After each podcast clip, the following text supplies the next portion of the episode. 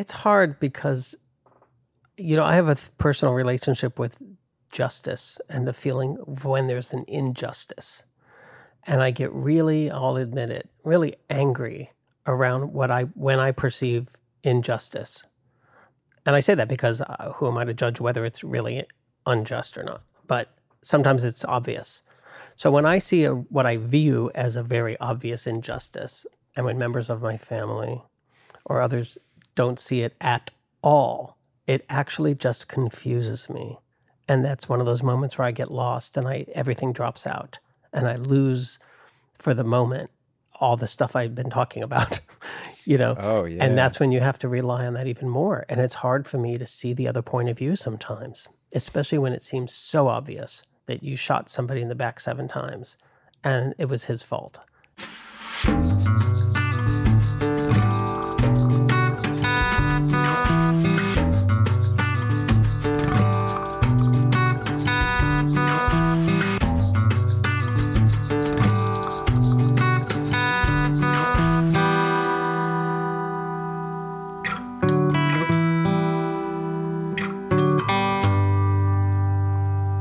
Hello, everybody.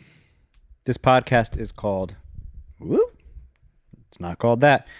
Movement Matters. Welcome to it. I don't know if I say that normally. I think I don't. So here goes. Movement Matters. I'm your, normally your host, Colin Kurtz. Could be some other people sometime. We'll see. Just going to get right into the, uh, I guess, the guest description. John Augustine, wonderful fella. Hopefully, some of you know him. He's been around these parts for a while. And here's the thing that happened in the episode it was fun. Basically, I hit record thinking we were on the same page, and we weren't. And you're going to hear that in the beginning because we kind of are laughing about how he he had just finished describing sorry i won't repeat anything john don't worry don't freak out right now he had just finished describing quite a bit about his past, specifically with regard to his time in Hollywood. And needless to say, we cut all of that out because he didn't think it was being recorded. I have never done that to a guest. I would never do that on purpose. I certainly didn't do it to John on purpose. We thought that it was, I thought that we were both clear that we um, were ready. We had been talking for a while. wait, wait, wait, wait, wait, wait. This happens with people all the time. Wait, wait, wait. Let's just hit record and start. Okay. I thought we had done that. Anyway, John, hopefully you're happy with the way it got edited because we cut that first part, that first part out. Um, what do you need to know about John?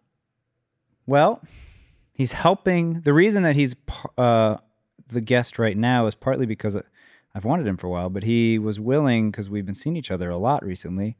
He was willing to partake, I think, as a bit of a promotion for me and Koru generally, and something that he and I are working together a bit on called the Real Wellness Collective, part of what is being uh, referred to as Happy Grow Media.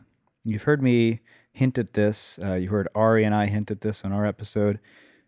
Essentially, we are establishing ourselves slowly or in our own way as a media company. We're becoming media moguls, people. That's the idea. However, we succeed, that's what we're going to do. Um, the whole back room here at Koru, uh, to be quite clear, is being turned into and is almost done. Being is, we've almost finished this uh, sets, four sets specifically. There are uh, at least two others throughout the space here, and, and then there'll be more elsewhere, but four sets in the back. And we're recording shows, we're recording courses, instructional videos. And the the main show, as we're currently calling it, is one that John is helping to write and create the sort of storyline for. He has a lot of experience with that very little of which we get into in this episode because I don't know if he wanted to, and I don't like to force people. But you look him up; the resume is pretty impressive. Guy knows what he's been knows what he's doing. He's been around the block for a while. Got a got a lot of experience, to say the least. Um, I don't really know him that well in that context. I just know that he's talented. I mostly just know him as I attempted to bring out as a really loving, goofy, just as he kind of keeps pushing for sort of spiritual guy. He's a very spiritual guy.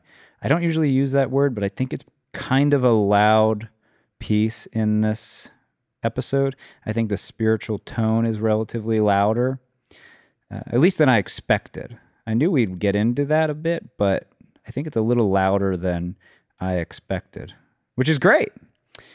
Just not what I personally thought we were going to do. Um, but it turned into a lot about awareness specifically and the need for and the value of awareness. Awareness in all contexts, but specifically self awareness. And what does that mean uh, as part of a, as an individual in a collective? Uh, the hero's journey is something that is acknowledged, um, sort of an undertone throughout a lot of it. The need for self awareness. And I'll add this the reality that self awareness is not just a nice tool that some people add to their their lives and their tool belts and it's not a nice skill that some people develop and it's not something that you just find on a weekend retreat i think it's the necessary tool and it is available to all of us and it is available to um, sharpen and hone in on and, and craft at every moment for all of us. I really believe it is the necessary tool for, I'm going to use a loaded word, um, for our individual and collective salvation. I was talking with a client today who has a lot of connections to Venezuela and the you just look at the history of that country, especially over the last 40 years, we'll say, even 30, 30 to 35. And the attempt, if you, if you gather all the facts, and we obviously could barely do that, but we, she definitely knows a lot of them, and she definitely can explain them pretty well.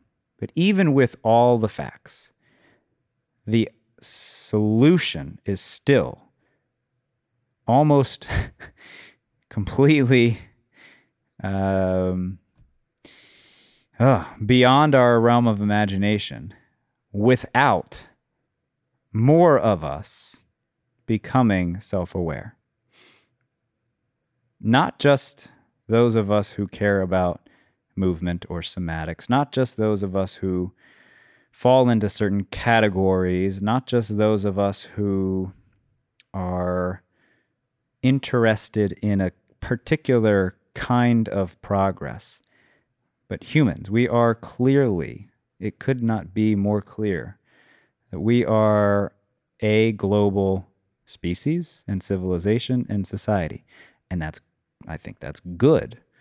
And in order for us to truly flourish as a species, which I believe we can, I wholeheartedly believe we can, the self awareness needs to be the norm. Self awareness needs to be the norm.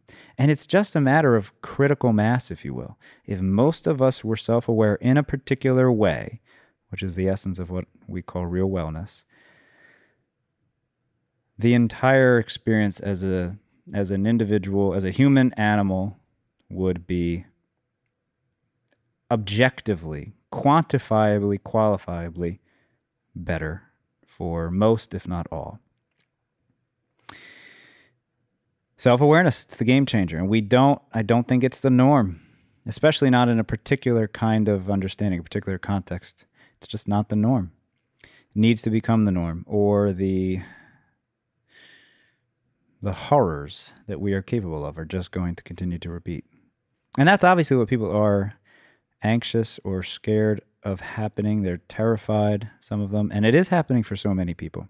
Not in a particularly obvious way that compares to certain things in the of the 20th century, but the fear is real for people. And yeah. How about that for a soapbox? I could I could keep going. I'll stop though. Um, my own little inner clock just chimed in. You'll see how this connects. John's a beautiful man, apparently pretty talented. um, you have to sometime, hopefully, be able to see one of his plays again sometime soon. This is John Augustine describing self awareness after telling me things that he doesn't want recorded. Enjoy. Hi. Hi. Hi. Wow. I'm imitating Here we are Colin. beginning. Hey, Colin. Do you feel a little embarrassed now or something? Well, the audience won't know why I would feel embarrassed. I know, but I can. We can insinu- We can. Am I blushing? No. Let them wonder what's hap- what happened before they turned on.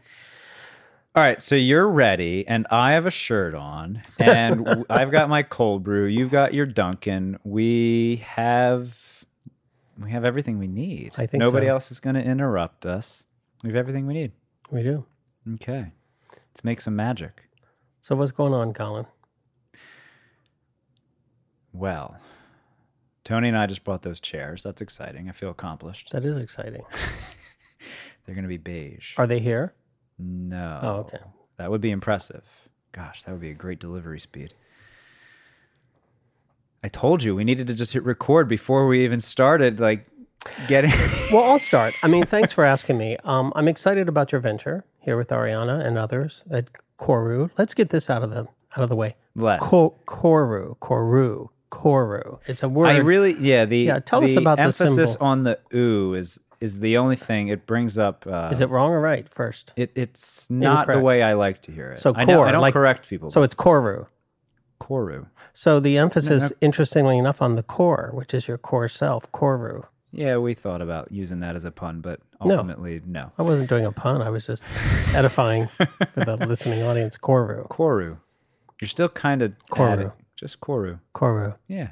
Koru. Yeah, there have been some people throughout the couple of years who they were like Koru, and they're so cheesy and Well, it's just kind of. I mean, the word comes from somewhere else. Do you want to tell our audience where it's from? sure if they don't know, it's the they don't. Maori word. I Mm-hmm. don't know if we're saying that correctly, Maori or Maori. Uh, the Maori word for it has four meanings: new life, not to be confused with some sort of uh, born again thing, growth, strength, and peace. Exactly. And the symbol is an unfurled fern, a fiddlehead Yes. fern to be exact. I'm a fan of the fiddlehead. Yeah, we like the fiddlehead. Koru. Yeah. Koru. so, well, I'm excited for you and Koru, um, which brought me, you know, thinking about. Can we at least describe why th- we're why this is so clunky? Yeah. Given, yeah. Go ahead. Well, because you didn't know I hit record, which Yeah. was not on purpose. That was not meant to be sneaky. We had been talking, and we are like, "All right, we just need to hit record." We had said it probably like I don't know, half a dozen times.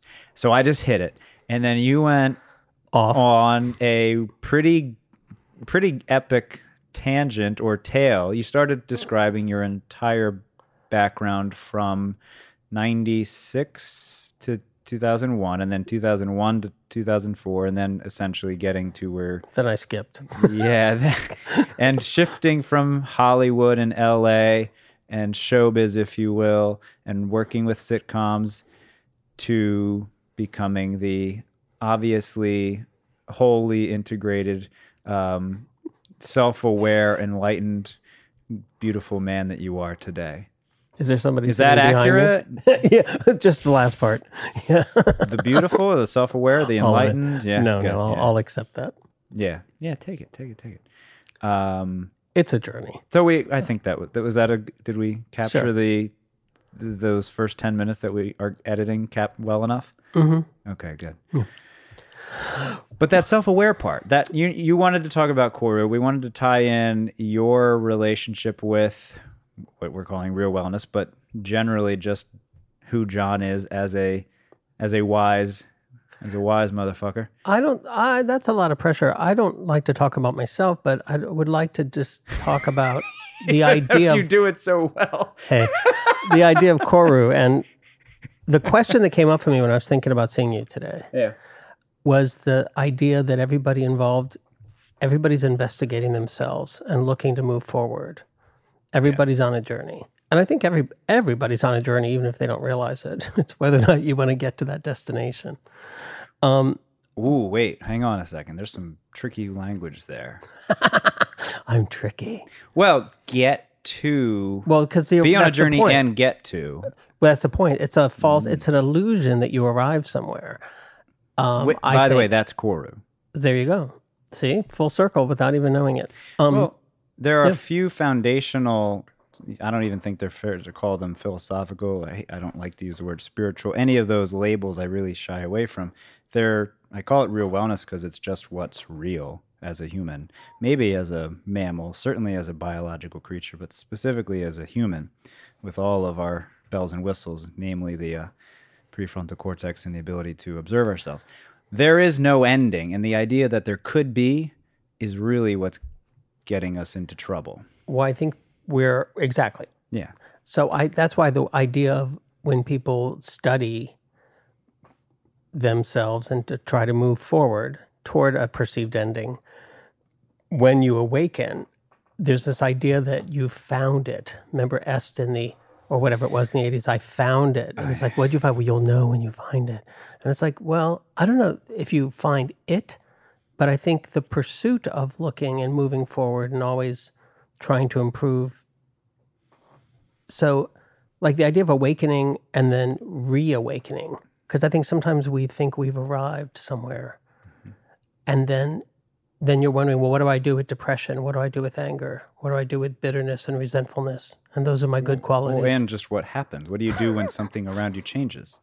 Which it inevitably will. it does as it has this And whole covid thing has given us some time for new reflection it's an opportunity that we may not want but depending how you take it it's a wonderful opportunity to look outward and inward Well, I think this is what you and I often are dancing with and dancing around, sort of without having to even put words to it. Maybe that's why it's tricky for us because, like, we don't even need to talk about this. So why are we talking about it? Well, because it's fun. Let's try to just let it be well also for friends who are Yeah. looking Yeah, that- yeah. to help us uh, me and my friends just to sort of articulate what this really means and so yeah what I, so what i was adding there is what i think you and i are often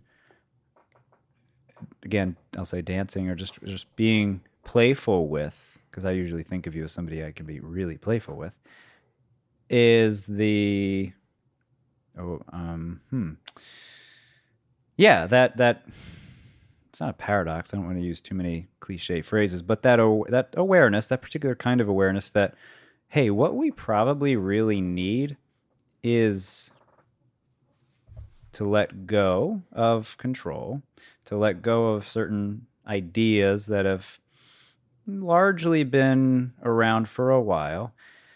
And you said you were going to cough, I did it for you. And embrace fundamentally what is right in front of us, which again, one key thing is there is no ending, there is no static state that we can impose upon ourselves or another person or the world at large or even a small scale like a neighborhood or country whatever. There is no static end state that we can impose and maintain without forcing it without doing harm without continuing to essentially struggle unnecessarily there needs to be a way for us to let the new happen over ah. and over and over. And we are absolutely, I'm going to say it, this is my opinion, of course. You don't have to agree with this. We are largely, as a species, terrible at that, I would say. terrible at what letting the new happen Yes. Okay. Well, that brings us a little bit to what's what what's the first step? Like what comes first? Awareness, stillness. And what does stillness mean? And that's what I was saying about the virus. I feel like it got mm. us into a place of stillness, like it got me into a place of stillness because everything that was drawing my attention, it, it went away. And there were no phone calls, no email. There, nothing was making me go do anything. So I got to a place of stillness again and to a place of awareness. And I was thinking, what does it mean to be aware and to be awake? And Well, as a human, yeah, it's probably different than as a dog or a bird Sure. and a, a snail and, and no, we all know our dogs are in the moment constantly. They're only in this moment. They're pretty damn good at it. They it. all read yeah. Ram Dass Be Here Now. They're just here now. They just got the cliff notes probably, and we. I think that's uh, what I thought could be fun with you to eventually get into is what what I think is sort of like the the why we are kind of confused as a species, but we don't have to get to that yet. But because I know we can probably do it in a fun way. But before we go there, yeah, what's those? What had like awareness obviously can mean or can look it looks different for everybody i think and it needs to of course. And so if there's like what's the first step? Well your first step is probably uh, going to look a little different by virtue of the fact that you are different. You are your experiences are different and Well, you that- may notice something that john or colin or ari or alex or tony etc might not notice and that's great. But noticing anything or observing anything about yourself is that first step But that's the point, is finding your own first step. Yeah. That's not having somebody else tell you what's correct or not correct about it. You you can look into yourself and say, What's my what am I aware of today? Am I aware, you know, when you say a snarky comment to somebody, what's really going on for you? What made you what came up in you that make you say that or do that? What made you do that tweet? Not that I've ever written an inappropriate tweet and then regretted it the next day and deleted it. I've never done that. Um, I have to tell you one thing. My partner or husband, I'm still not used to the word husband, but I'm grateful it's legal. Uh, we he has an aunt Marion who's a former nun, or at least tried to be a nun, and she li- she's like 95, lives in a retired place for retired nuns, whatever that's called. You know, a kind of convent i guess no, no, it's a like an assisted living, but I don't know what you call this now. Not a nursing home, but anyway, it's a beautiful place. They have a chat, have a you know a chapel and all these nuns. And she said something the other day, and this made me think about being awake and aware. She said, um, she she was talking about school and that she was good at every subject except detention. And she was wasn't really making a joke, but she kind of was, sort of. And I laughed because I thought, what does it mean to be in detention? And about the virus, like, are we in detention? And then I thought, because when I was a Catholic child in school, I was jealous or, envious of the kids that got detention. Because for me, it seemed like this opportunity to be in a quiet room because my house was so loud and perhaps volatile. So to me, the kids that got to go to detention were given this wonderful gift. And I thought, well, I don't want to do something bad to be in detention. How can, but is there some way I can have that quiet time? Like in this lovely classroom. The, the school we went to was nice and I liked it. So that idea of detention is, um, like, and, but then people perceive what is detention? It's being held back or restrained. And so, uh, yeah, that's just a word. But when you distill that down to what happened, what were we trying to do with the kids that did some thing that caused detention? You have to stay after school in detention. And usually it was about being quiet. They weren't even allowed to do their homework, I don't think. You had to just sit there and think about it, which was like forced meditation on some level for the Catholics. anyway, feel free to jump in before I keep going. But how here's the point. How can you find peace in your own detention? If right now in the virus, if you're feeling you're you're detained and you're stuck, how can you find peace in that? Where can you how can you find the opportunity? I can't tell you that. And you but if you can look for that, that's sort of one of the the things to to look for. Right. Okay. So it's going to be hard not to just get into the really exciting piece that I know you and I can play with. Uh-oh. Um, because I was also raised Catholic, as you know. And this kind of language isn't necessarily even, these aren't terms necessarily that everybody's even familiar with. I know what you're talking about. And interesting confession to keep the kind of the puns alive. I never was in detention. And it's one of those things that I think about for myself. I got demerits, which was the preface. If you got 10 of those, you got detention. I never got enough demerits throughout my entire time in uh, grade school, and I went to Catholic high school. So I never have experienced that. But of course, I saw it and I know what you're talking about. And I think generally, especially in grade school, you just had to sit and watch the clock, and it was your punishment. So, not to channel Dostoevsky here, but what we're referring to unintentionally here is the choice to relate to what's going on as obviously a punishment or A gift. uh, gift, you could say. Yeah. And even, you don't even have to be so extreme in the language. This is what's happening. Why is it happening? Let's just even Yeah. just be that neutral about it. right. Like, what are the consequences of my actions? And what I wanted to get at that's provocative, no doubt about it, but something that I think you and I can have fun with is and the, pre- the the quick preface here is I literally was just speaking with a client about prayer yesterday. It needed to be said, and I, we came up with a really great definition of prayer. I use the word God in my normal, everyday vernacular with myself and with Ari. Um, there are th- there are terms that I think are conventionally, obviously, very Christian. They're also obviously universal. But what I want to say, and I think if you want to go here, we can. But what I can't help adding is I I really believe, especially with this country, but maybe even the entire fucking species, we're dealing with the results of our Christian uh, beliefs to a large extent. This particular psychosis that we're dealing with is not a not exclusive to Christianity, but the extent to which, to quote, if you if you're still allowed to, Louis C.K. Christianity one is really showing up hardcore, and we're having to, again, to use some fun language, reconcile that. It's a reconciliation of how we've distorted our capacity for awareness with Christian beliefs, namely what's called heaven's reward syndrome. As he strokes his beard and smiles. And look, if th- here's the quick unpacking. So, if you think you can control something around you to such an extent that you you're going to try to force a change. I haven't met anybody for whom that kind of tendency isn't somewhat rooted in the adulteration of their consciousness by virtue of something around them giving them the impression that they are capable of achieving an ending or that destination,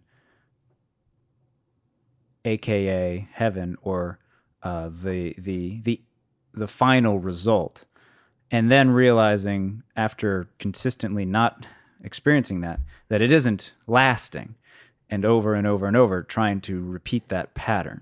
And that I think I don't know if that made any sense, but it's what shows up as I'll let you decide at home. yeah, that's what me. shows up in how we relate to ourselves as projects, how we relate to our relationships as things that should be perfect or finished because we got our ducks in a row. We relate to the environment as the thing we need to fully control, and that's the only way. And all we end up doing, of course, is degrading, if not our own, um, dare I say, soul, but at the very, I mean, obviously more direct is the dare capacity to uh, sustain our existence.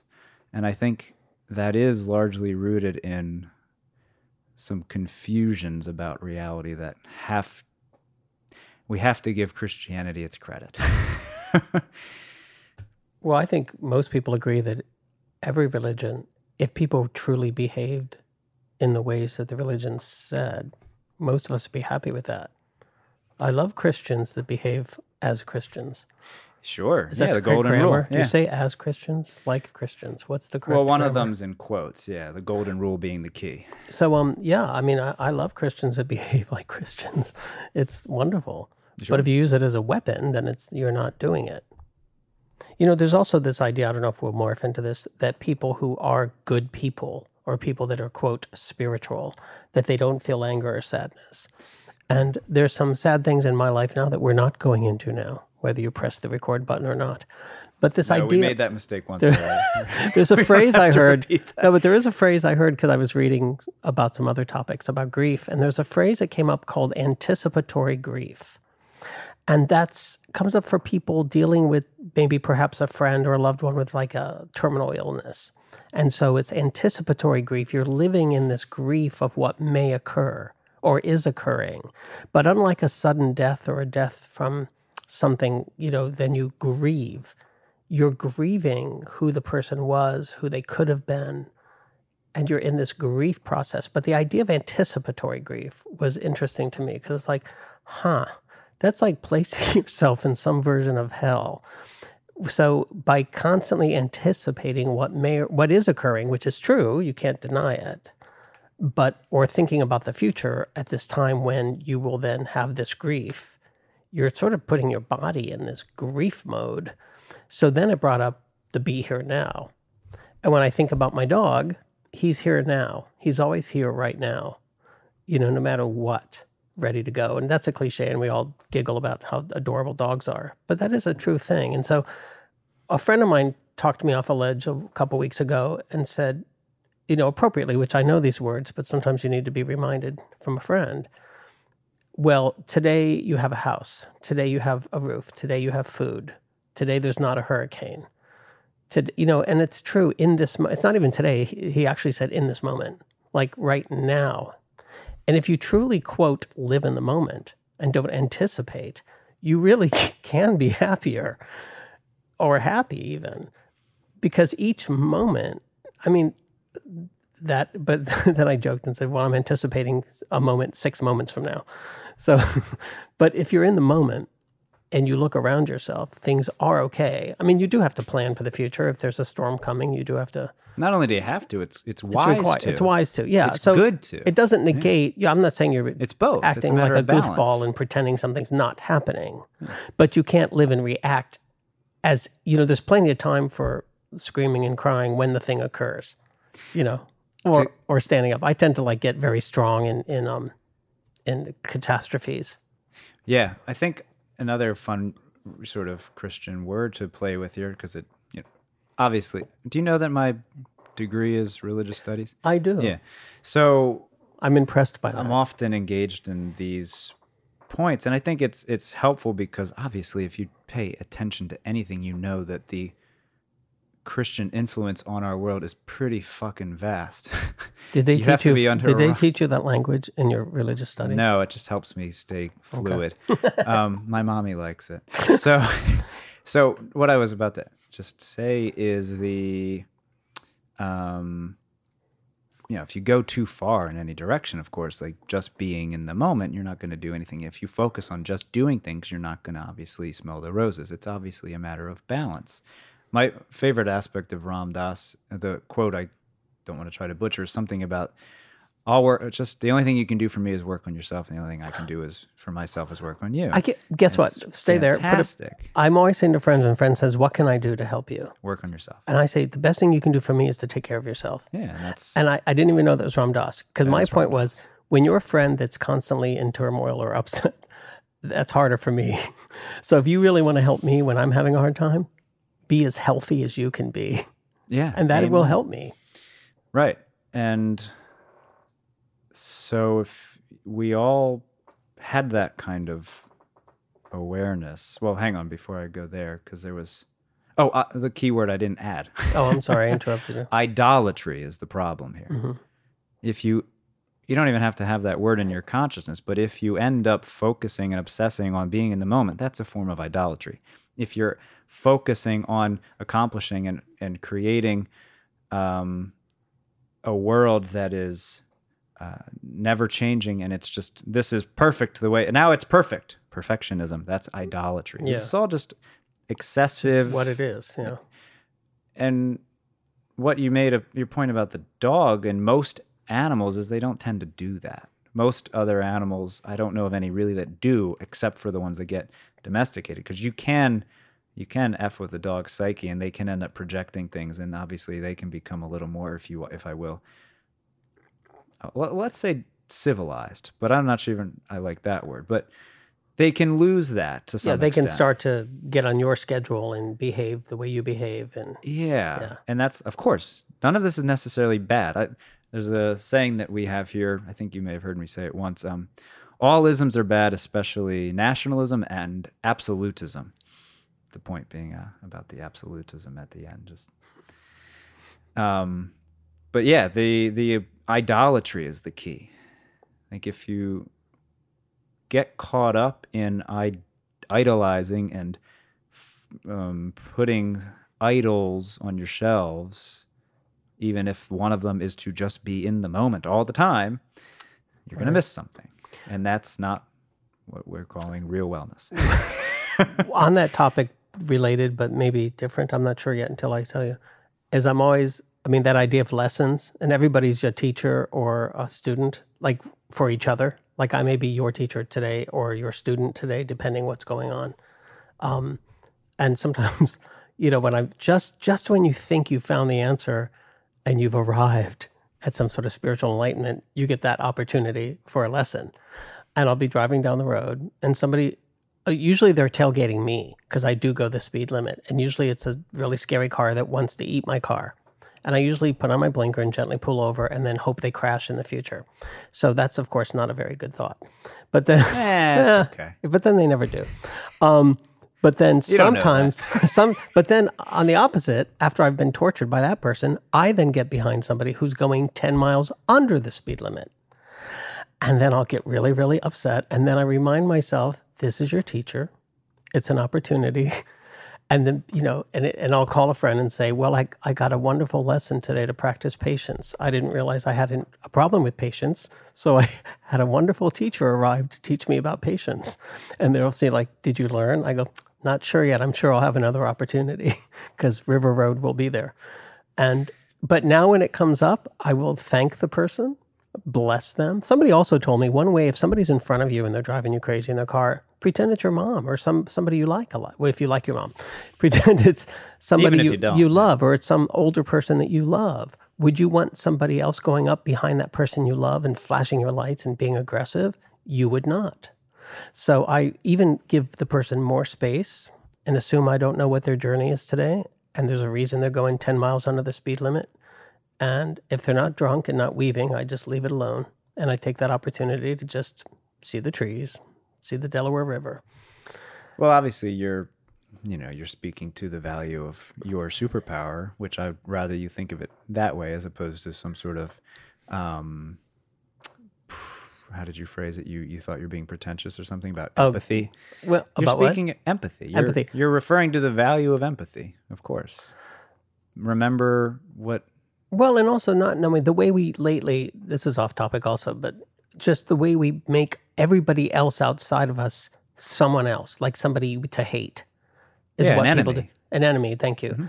And they're not an, we're all, con- I mean, it's corny, but we're all connected. We're all part of each other's community, if you No, will. and not only is it corny, even the most obvious quote unquote enemies, we can't healthily keep that idea uh, and leave it at that. They're not. They're not. It's probably your neighbor or some friend, or if you met the person in, in a bar or restaurant, you'd probably be friends with them and buy them coffee. I mean, you know, You'd have to. It, look, it ends up becoming a form of cognitive dissonance if you think that that person is so much your enemy that they're, you know, doomed, if you will, call it whatever, put hell in the mix of it. You end up, of course, negating an aspect of yourself, which is exactly the problem, the pitfall of that kind of bullshit spiritual perspective. Everything's rainbows and butterflies. No, you all ha- we all have the capacity for incredible horror, for terrifying actions. It's a matter of recognizing that's an aspect of reality. And condemning it is only condemning some part of yourself. That's why you don't. That's the math there. If you need to have an equation for not condemning someone, that's Right. why.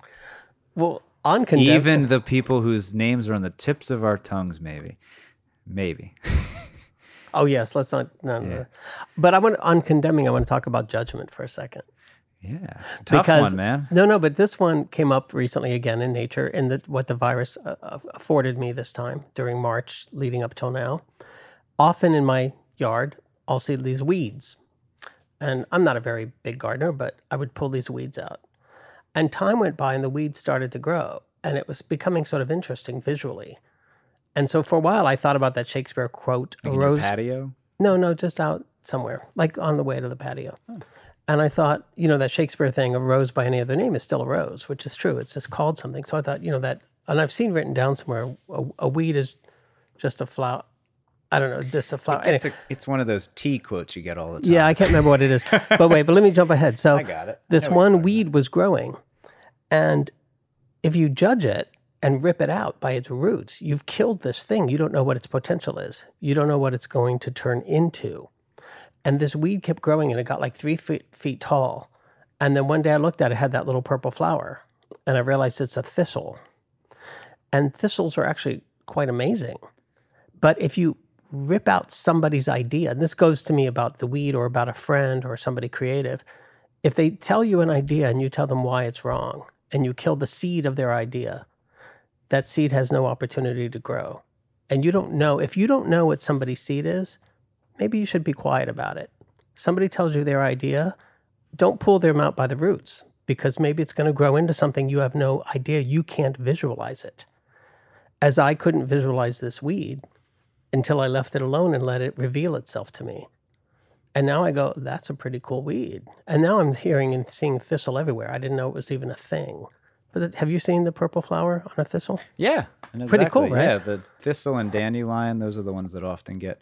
Um, you know, I just googled it for us, and you see Oh. dandelions, the normal picture that goes with these quotes.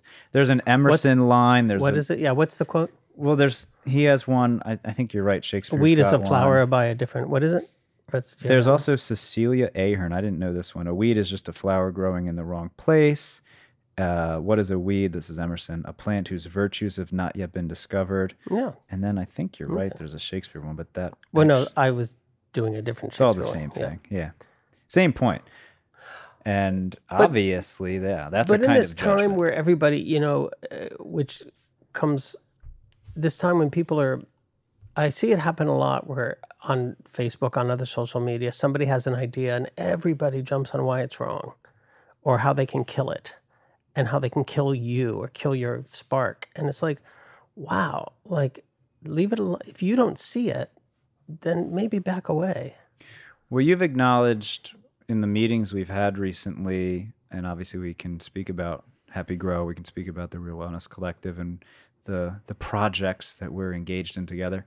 But you've acknowledged as far as like content that you hope we can integrate, you've specifically referenced the um, the obvious destructive nature of things like what you're referring to cancel culture and trolling and um, monitoring our which i'm guilty of Okay, well, get out of here then. okay um, you've you've re- specifically mentioned that obviously those things would be great for us to play with and in creative ways, and it's the same thing. What you're referring, what we're talking about, is the same kind of co- cognitive distortion. Quite frankly, it's all rooted in the same idea, the same idol- ideation and idealism and idolatries. It's God damn, if we can figure, if we, and not, and this is why awareness is probably the only solution, the only uh, pill we can f- take that's going to make a difference. Obviously, it's not a pill though. Um, you, you stopped stroking your beard. what's that? What's that Hmm. oh i was i had these I love how you brought notes. I, Well, they're not the really. only It's one because my brain. Well, you know why? Because being a writer and an actor, Uh-huh. my brain, I, I can spin off the planet if I don't Well- focus myself sometimes. So I just remind myself. You of, mean like get in the clouds, like head in the clouds? no, no, no. I have too many thoughts, so I need to Oh. like focus some of them in because otherwise it's like a, a flight of ideas. Like I have too many. But anyway, I was looking. I, I was keeping a file, and so I brought some of them just of those quotes one hears or sees. I'll get to the, that one. The, there's one of people talk. Well, there's a thing in adult children of alcoholics of um if some it's what you think of me is none of my business. You know that idea, and that's so it's not to obsess on how people see you. What you think of me is none of my business. And Right. and there's if someone's talking behind your back, there's a reason they're behind you. Oh, I like that. I like that one, which is a variation on the other one. If somebody is talking behind your back, there's a reason they're behind you. Like, don't let that bother you. Like, as you're trying to be creative or move forward and you're on a journey, don't let those words or those people, those naysayers, unless, however, if you're aware and you listen, I'm not saying block them out. Because in playwriting and acting and whatever, somebody may have an idea that you feel is completely wrong. But if you ask yourself, why are they expressing that? There's a seed of truth in there that you can probably use. And you don't have to use their fix of their criticism, but their criticism may bring you to awareness of what they were trying to, what bothered them. And maybe there's something to look at there creatively. And that works for everything for me for plays, um, acting, or living, or spiritual things. So, what was the other one? I think you just highlighted another tool that one can obviously put in their tool belt, his mm-hmm. or, or they, or all of the respective pronouns, tool belt, and use and sharpen, oh, and it's available to use in every context, which is to see whatever's going on as a lesson. Every opportunity isn't, or everything that's happening is an opportunity to learn more and to grow, as opposed to don't get offended by it so quickly. yeah, offense is just a reflection of getting caught up in the pot in the idea that it's obviously offense, defense, right, wrong, good, bad, all of these things. It's it's relating to what's happening as some w- potential threat, obviously, hmm and of course that's an, o- that's a choice. So you're speaking to not only as awareness part of it, but eventually you can realize that the actual threats in our lives are pretty minimal, uh, especially in modern Right civilization. now in Bucks County. Yeah, definitely in Bucks County, but obviously in the civilized world, Yeah. they're not convent. They're not. You know, we make comparisons to like before civilization a lot, and of course the the threats are. You know, we're we're not dealing with It's not like Raquel Welch in 10,000 BC. yeah. Colin's stuff too like young for that movie. No, I know what you're talking. No, that's exactly right. I And love that she it- had that 70s hair, though, She's a, in 10,000 she's BC. very attractive woman. Yes, I, I agree. and they've remade that movie, so I know Oh. it. Yeah. Um, With but yeah, Tawny not like that. But we obviously we know we still have those same kinds of brains. We still have that same potential to react, and awareness is the seed for realizing that as a human we can consistently grow. And I don't think we've been taking advantage of that for th- millennia. We've definitely reformed the the toys and the landscape, but we haven't grown. I don't believe we've grown much. Well, on that topic of education, Yeah. which is what Chris, uh, Chris your name's Colin, um, Call me whatever you want. there's a this is more about how we look at the education system and how children learn or how adults learn even all of us.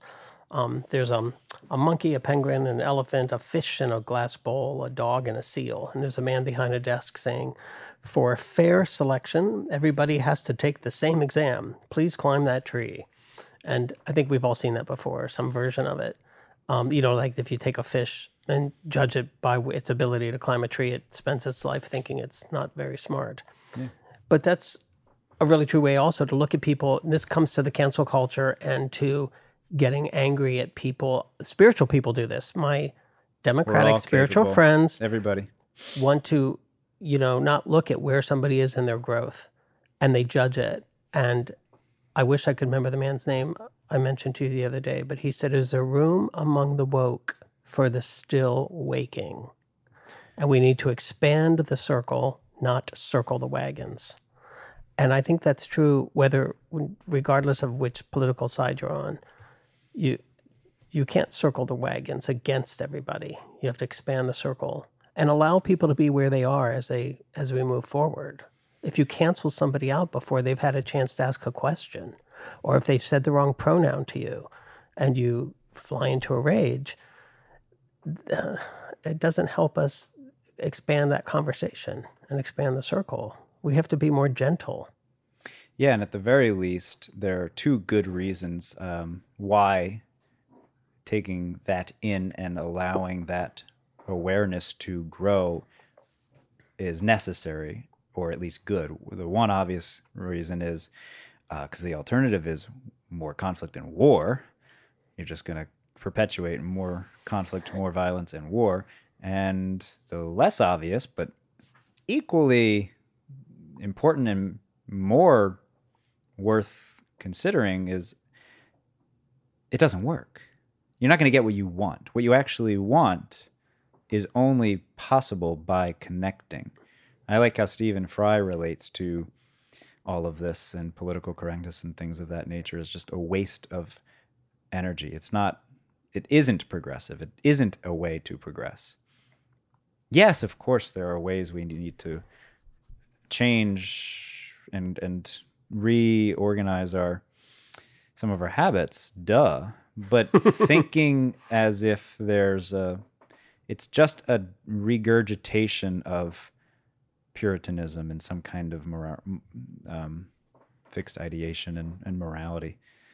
It's not actually progressive if you really recognize that the only way forward is together. It's not it's not just a cute phrase, it's just true. And other cuz otherwise it's just going to be more conflict. You're just making more conflict. And we're not going to talk politics today, but in this very in not this, directly, but this is all this politics. Time, but in this time, we really have to try harder, even to see the other point of view, and just try to be in their shoes for a moment. And if they would do it too, it'd be great. it would be. And um, when you want to flip the bird, it just do it privately so that you don't just for your own catharsis. Yeah, reminding myself. it's hard because you know, I have a personal relationship with justice and the feeling of when there's an injustice. And I get really, I'll admit it, really angry around what I when I perceive injustice. And I say that because uh, who am I to judge whether it's really unjust or not? But sometimes it's obvious.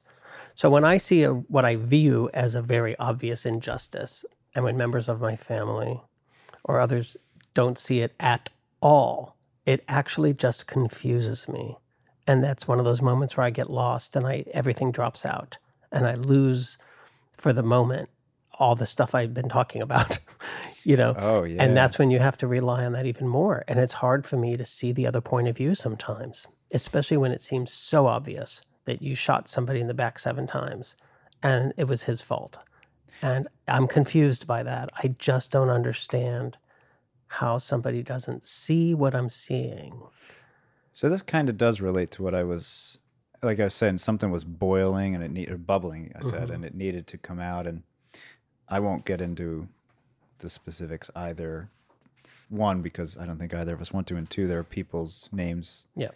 Not worth mentioning, but well, actually, I mean, even like personal. Um,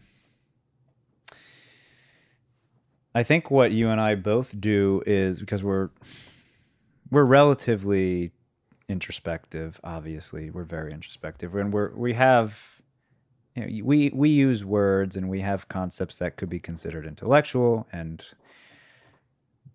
duh. We even were just referring to um, the masters and the teachers and the mm-hmm. canon. We you, we were using those kinds of academic terms. So knowing that that's just not how I don't know about everybody, but maybe even not most people are operating or um, organized in their thoughts. First off, we got to keep that in mind, or we will go nuts. I will just be spinning out of control because I'm I forget. Oh yeah, the level of rationality that we're capable of is well trained. okay, and it takes training and it takes teaching and it is a matter of educating and it especially is a matter of educating in a new way as you mm-hmm. insinuated with that comic um, which reminded me of another thing that i'll come back to about sleep even because man do we we have that conditioning all over like this is the way it's supposed to be but before i lose this thread um, what i was needing to get out is this whole tendency, if I'm not careful, can make me such a fucking curmudgeon. And I know it. And it's because I'm capable of doing the same thing we're talking about, which is project some kind of um, destination or ending or perfection upon everyone and everything around me, such to the extent that I am obviously causing my own suffering. And I've been oh, becoming more aware of that, especially this week, because of something very personal that I won't get into, but recognizing that I have no control in that particular arena. Mm. And why do I want to have so much fucking control? Okay. To not have pain. To get that, yes, to fix something. Okay. Yeah. I started to see part of the main problem that I recognize is we've lowered our standard of again wellness and and a good life unintentionally without doing it on per you know unintentionally um and I'm trying to figure out how to get into it without the saying the specifics. Did you ever tell yourself don't don't pay attention to that because there are there's somebody somebody else has something worse going on or there's there are other people suffering and your suffering isn't real. You end up negating your own that's experience. a catholic thing. My mother said to it constantly you think you're bad off there's always someone worse. Yeah all of those things. Who well, is that person the poor person who is the absolute worst what i started to realize is that's exactly what that's one of these things that we keep doing to ourselves. And the result is oh my god we're actually we've lowered our standard what we expect to be good and for for life itself so much. So that whole idea of you know there's something worse somebody is dealing with something worse. There's somewhere where it's harder we've simply just lowered the bar to such a dramatic extent and now we when it's hard to even get our heads out of the sand because we're so just uh, we're not comfortable, but we're almost we're ignorant to the fact that we that life could be so much fucking better, mm-hmm. which is really obviously the the message that you and I want to be able to share is like this could all be so much better for everybody. Well, this might lead into this. I was thinking about what you said before the tea bags, you know, which is where some of the times I get reminded of things, like the longest oh, like journey. Yogi tea, yeah, yeah, like the longest journey begins with the first step, or you know, or well, that the, weed the journey of a thousand miles is the first step. But here's my point about that: yeah. when you see a quote, and everybody puts them on Instagram and on Facebook, all they put up is the quote. Some people do the quote plus give credit to who may have said the quote. So, what my challenge is, or my suggestion to friends or listeners, is when you love a quote that spoke to you, don't stop there. That's part of your education. Find out who's credited the quote. Then look up that person and you can read about that person and learn. And it opens up a whole new world to you, these quotes, because they, they spoke to a lot of people because they ended up on a tea bag. to get on the tea bag is not easy. You have to speak to a lot of mofos before they put you on a tea bag. That's right. So find out who these people are. And that's what I find kind of, I mean, luckily we live in this age where you can actually find it out really quickly. And then I say buy the book and buy the physical book so that you can highlight it and make notes and, you know, just come back to it. And it can become a lovely safety net if that's, oh, you know, or a place to find support or comfort. Um, but, but I'm always surprised. Like I'll look something up and go like like one of my favorites is when I feel stuck. That Einstein quote, which actually was probably more about his experiments, nothing changes till something moves. You've heard mm. that one, or nothing changes till something moves. Yeah, Einstein has credit for that, um, and I it sounds right. But but that's such an interesting thing that it's true. If you stay static and you don't move at all, nothing's going to change. So when people are like, my life is this, my life is that, something has to move. You have to take some action. Dreams, I read a book once called Dreams into Action. I had wanted to write for television. I was writing one act plays a lot. And everybody said my one act plays were like sitcoms. So why don't you write sitcoms? I had no clue how to do that. And I had pursued it a little and was getting not through all the doors. And somebody gave me a book by this acting coach named Milton Katselas. And um, this speaks to the idea of gurus. And I read this book, Dreams into Action, and the book terrified me. Because in the book, he said, if you follow what I'm telling you, you will get the thing you want.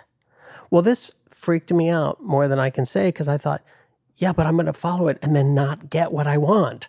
Like it scared me because then I, it just terrified me. However, I looked at the book, I read it like four times in a week. And then I started highlighting the actions. He said, You can't just have a dream like, I want to be this. You have, what's the action to get you there? Like, get out of your spiritual head and take the action. So I started taking the actions. So, and guess what? When I took the actions, before I knew it, I was working at Paramount Pictures, writing for NBC. And then I was in my job at, you know, this beautiful studio, living in Hollywood. And I saw that Milton Katselas, the writer of this book, was directing a play somewhere in Hollywood.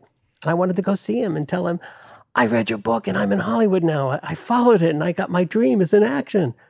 And I showed up, and my what was that a guru? What would you call him? Like I, my spiritual mentor in my head. He was this ordinary man who directed a play very badly. the play sucked. it was, I was, and then he had no personal ability to communicate in person. He seemed even hostile and mean to the audience. And I thought, okay, that's actually a really good thing to learn. That's a really good thing for me to learn. It does not negate his message in the book. It does not negate what I learned from his words. He is not a perfect person. He's not even close, at least in that one experience. And I feel guilty saying his name now because maybe he's lovely. Do we have to start over? Yeah. not this part, but you can't say the other stuff. But anyway, but uh, that's the topic of gurus. Like, they're not perfect people. Any teacher that teaches you and you go forward is a good teacher it doesn't like when people say to me, "Well, you're not that," or you talk about th- like you talk about this kind of eating, but look at your stomach, and I'm like, well, you know, okay. Yes. So yeah, well, perfectionism is one of the many isms.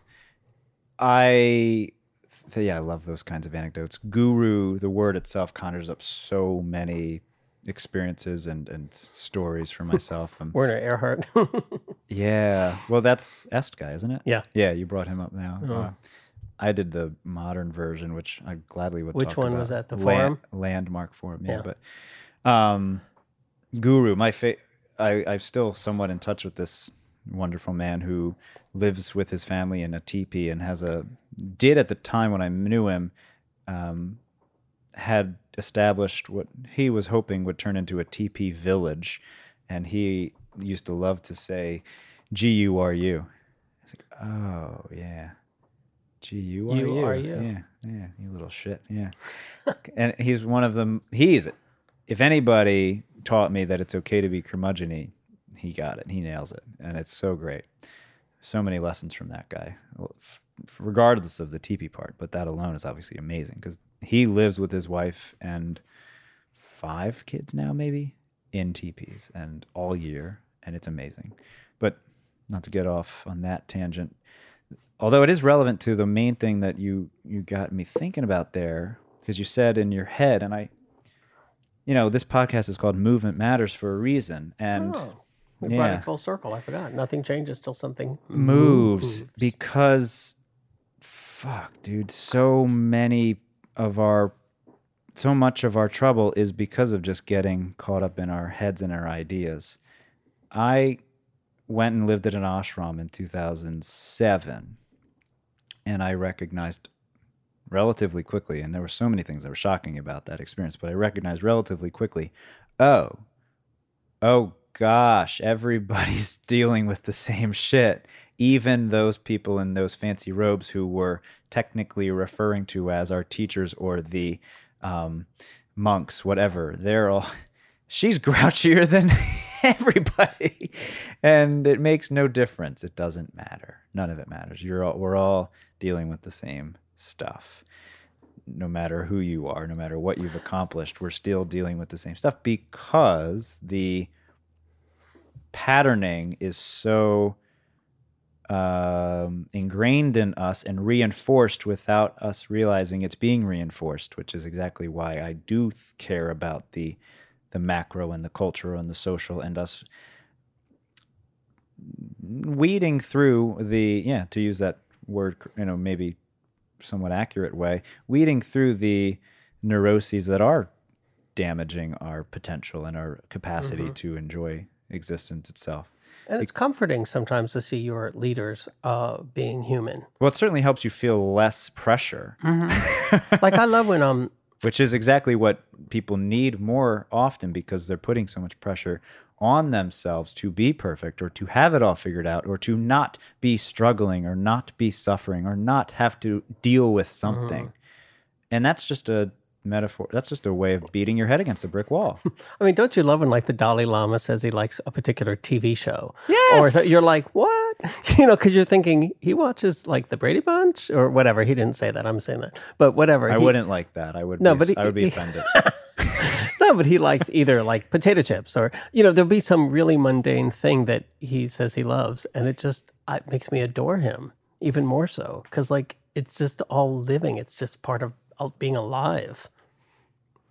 Colin's looking up for the viewers at home. Colin's looking up what Dalai Lama loves. no. Oh, what were you doing? You'll see. Oh. Um, I don't know what he loves, but I know what you're talking But about. he, he'll like something you don't expect a spiritual leader to like love, like cupcakes or you know whatever it is. Yes, and and ah, let's talk about okay. So leaders in general, and in all contexts, of course, spiritual, so to speak, leaders are valuable. But what's the benefit of any of this kind of this, this whole thing of having to look to others for guidance is a kind of a weird thing. It makes sense because we're children and we have parents, and our parents have mm-hmm. parents, and we as a family there's an inherent hierarchy and hierarchy is natural but the excessive tendency to think that we have to look outside of ourselves for guidance and answers and um, all of that is really fascinating and especially the more you see just as you pointed out the more you really get to know anyone for and who's recognized as successful for whatever reason again, you just see, oh, they are dealing with or dealt with the same exact challenges. And it certainly is a matter of reinforcing connection, but also the, the need to be humble and to have humility along the way. But I'd really hope that we we see that there's nothing there's no better. There's nothing really better. Like even the people that I look up to, all they've really helped me do is they inspire. You know, Yeah. it's a matter of inspiration. I can achieve that too, or I can understand that too, or I can experience that too. But on that though, if you admire somebody and you love how they're living their life and you want to see if you could do that, and if they've written a book or they can be your teacher, it's like a cheat sheet. You can cut go right to the source and say, "Tell me what you've learned." It's kind of like building on the shoulders of previous people that have spent their lives investigating this stuff. So it's a way of it's an opportunity. Not that they're going to give you all the answers, but if they've acquired many of the answers, it's an opportunity to learn, which I, think you agree with. You're just Yeah, like you were saying about Lao Tzu, and you were Mm-hmm. saying in the kitchen, and I totally, of course, even if I didn't, it wouldn't matter. But I, I, I know exactly what you're saying. I guess it's a both and situation, like most things are. Where I, I guess what I hope is that we normalize recognizing our value and and focusing on the people around us, because again, what I really care about is the human experience actually improving. And I believe that it can, and I don't believe it's anywhere close to good for most of us, at least not in a normal experiential sense. So, in order for that to shift, I do wholeheartedly think that we all have to, of course, recognize that the people right in front of us and around us and uh, that we live with and that we see every day are as capable of or we are as capable of engaging with them and co-creating with them and establishing what we need with them now as opposed to expecting others to help or expecting some group to do it for us or some others to figure it out for us we can and we need to do it ourselves That's lovely. Does this Dave, uh, Does this day come to an end for us? Which day? This one that we're in right now. I don't know. What do you mean? Like, do we need This to stop? podcast, yeah. I, I, let, we ought to do a contest. If you've gotten to this far and didn't cheat, Yeah. I, I'll give you a, a present. Do you think people are done? You I think, think they've so. tapped out? I, I think I'm tapped. You just tapped out. The oh my god. Except I do want to recommend the Tao of Pooh. Yeah. Um, did something happen in your in your phone world? No. Or- no. Oh, okay. Oh no, do you have more to say? I Did I just Don't. stop you? did I just did I just kill your weed? Did I just pull you out by your roots?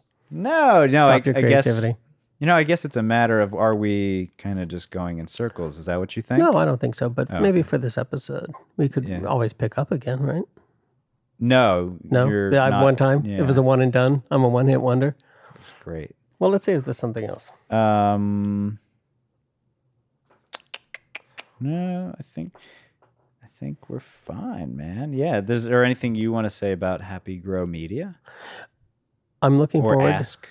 Um, no, I'm looking forward to what grows Mm-hmm. out of Happy Grow Media.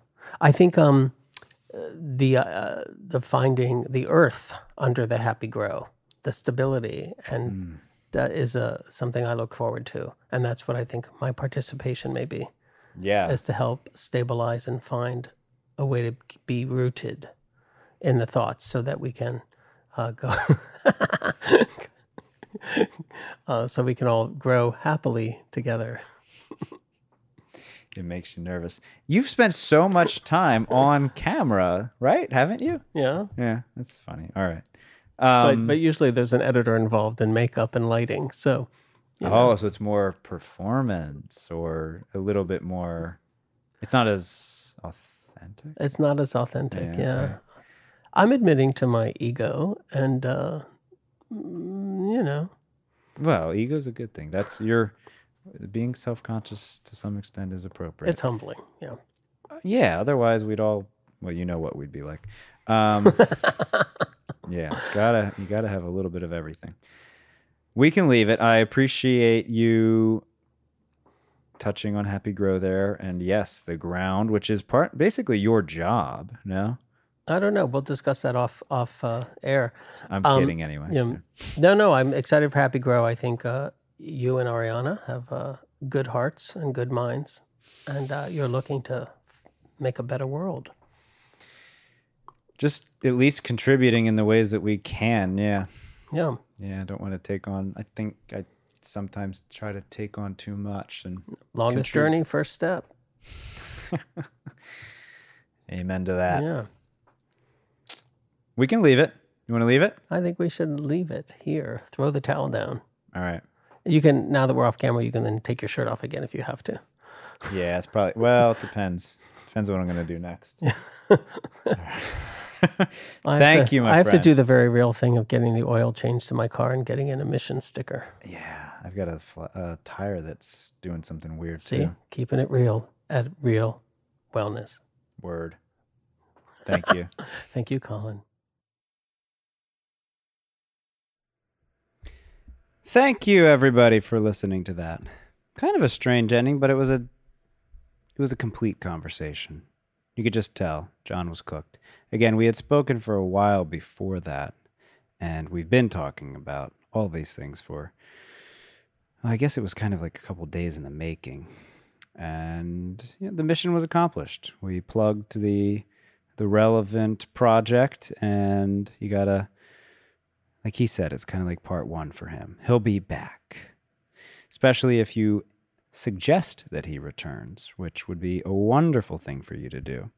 If you enjoyed the episode, which I hope you did, please let me know directly.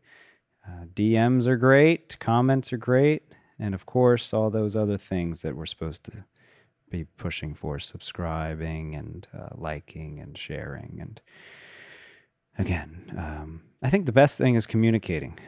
I'm always interested in feedback. This this isn't meant to be just talking in a vacuum and talking into a void. This is meant to be an engaging, clearly very specific kind of thought provoking um, exploration of what's possible movement, is necessary. We need we need to move and we need to move forward. And I don't think it's alarmist or hyperbolic to say that our the future of our species depends on whether or not we realize what we're capable of and start moving in that way.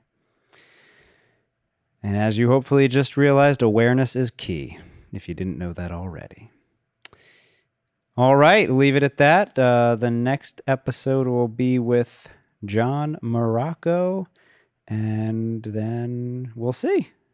We've got a long list of people for season three of Movement Matters. All right, have a wonderful rest of your day, morning, evening, dusk time, whatever it is. Thank you.